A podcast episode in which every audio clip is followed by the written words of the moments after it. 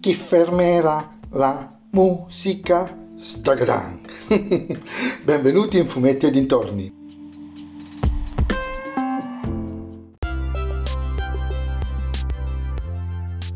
In questo episodio del podcast vi parlerò del del primo volume di The Prism intitolato Burn, scritto, pensato, disegnato, colorato da Matteo De Longis ed edito dalla Bao Edizioni.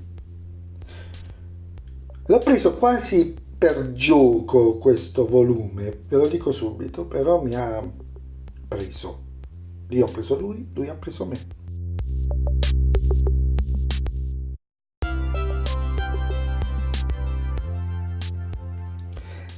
The Prism è un fumetto davvero particolare perché sia una storia di fantascienza, perché è una storia di fantascienza, e sia una storia con un richiamo ecologista, ma le cose vengono viste con un approccio grafico e narrativo completamente diverso, almeno per quanto riguarda me, da ciò che ho mai visto finora.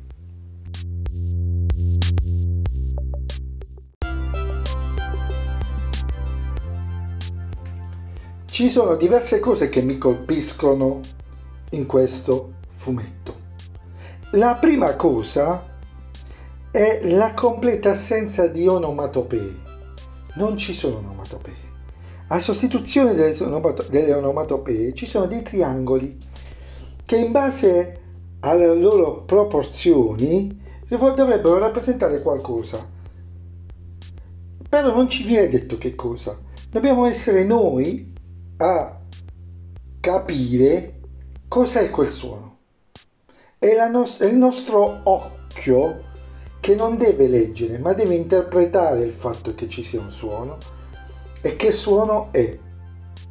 Un'altra che mi ha proprio colpito è il tipo di inquinamento, perché ho detto che è una storia anche da uno sfondo ecologista e c'è un tipo di inquinamento che viene mostrato ma mai spiegato, un tipico show don't tell, lasciando a noi lettori il compito di interpretare cosa sta succedendo. E se qualcosa si può intuire è alla fine del volume che l'ospite d'onore Adrian Fartade, che se cercate su YouTube troverete miriadi di, sue, di suoi video ci dà una spiegazione praticamente definitiva.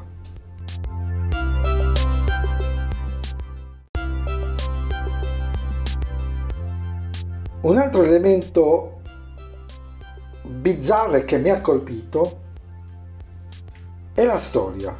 Per combattere questo inquinamento di cui non vi sto parlando, però lo capirete praticamente intuitivamente già dalle prime 10-20 pagine, una multinazionale crea una band, mettendo insieme il top dei musicisti del momento. Cosa deve fare questa band? Fare un tour per l'intero sistema solare a bordo di un'astronave a forma di chitarra chiamata White Duke, il duca bianco,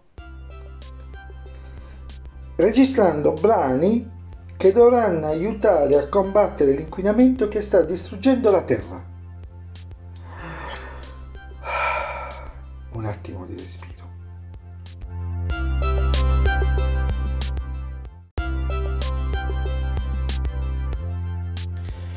Per quanto possa sembrare assurdo, funziona e funziona anche bene. Anche e probabilmente soprattutto ai disegni che l'autore Matteo De Longis mette in campo che rendono, questi disegni rendono vivo ogni singola tavola, ogni colore, ogni movimento, ogni personaggio, alcuni inventati, altri ripresi dal nostro, dalla nostra uh, cultura, ma cultura attuale. C'è, il, c'è Battiato, c'è Morgan, c'è Yotobi, Esteticamente è una cosa assolutamente unica, con citazioni, rimandi, chiave di lettura nascoste nelle tavole, sequenze temporali sovrapposte, momenti di epicità esplosivi. Il concerto che si vede quasi all'inizio, che è una delle tavole promozionali, l'inizio del concerto è una cosa che dovrebbe far esplodere la testa a chiunque l'abbia solamente immaginata.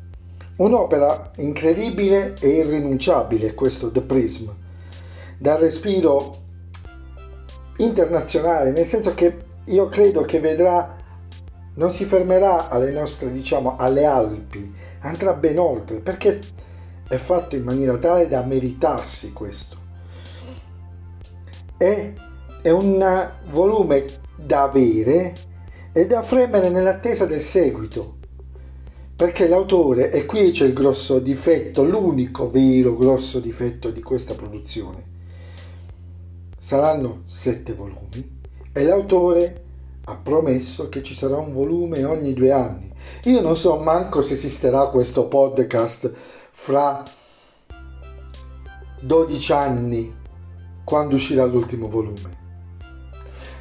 Però a voi consiglio di comprarlo ne vale assolutamente ogni singolo centesimo.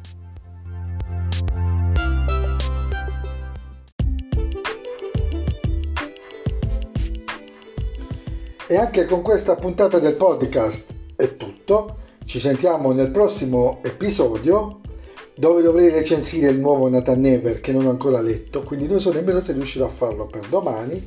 E mi raccomando, consigliate il mio podcast se vi piacciono i miei consigli ai vostri amici, se non vi piacciono i miei consigli, consigliate il mio podcast a chi non sopportate, magari a loro piacciono. Ciao a tutti!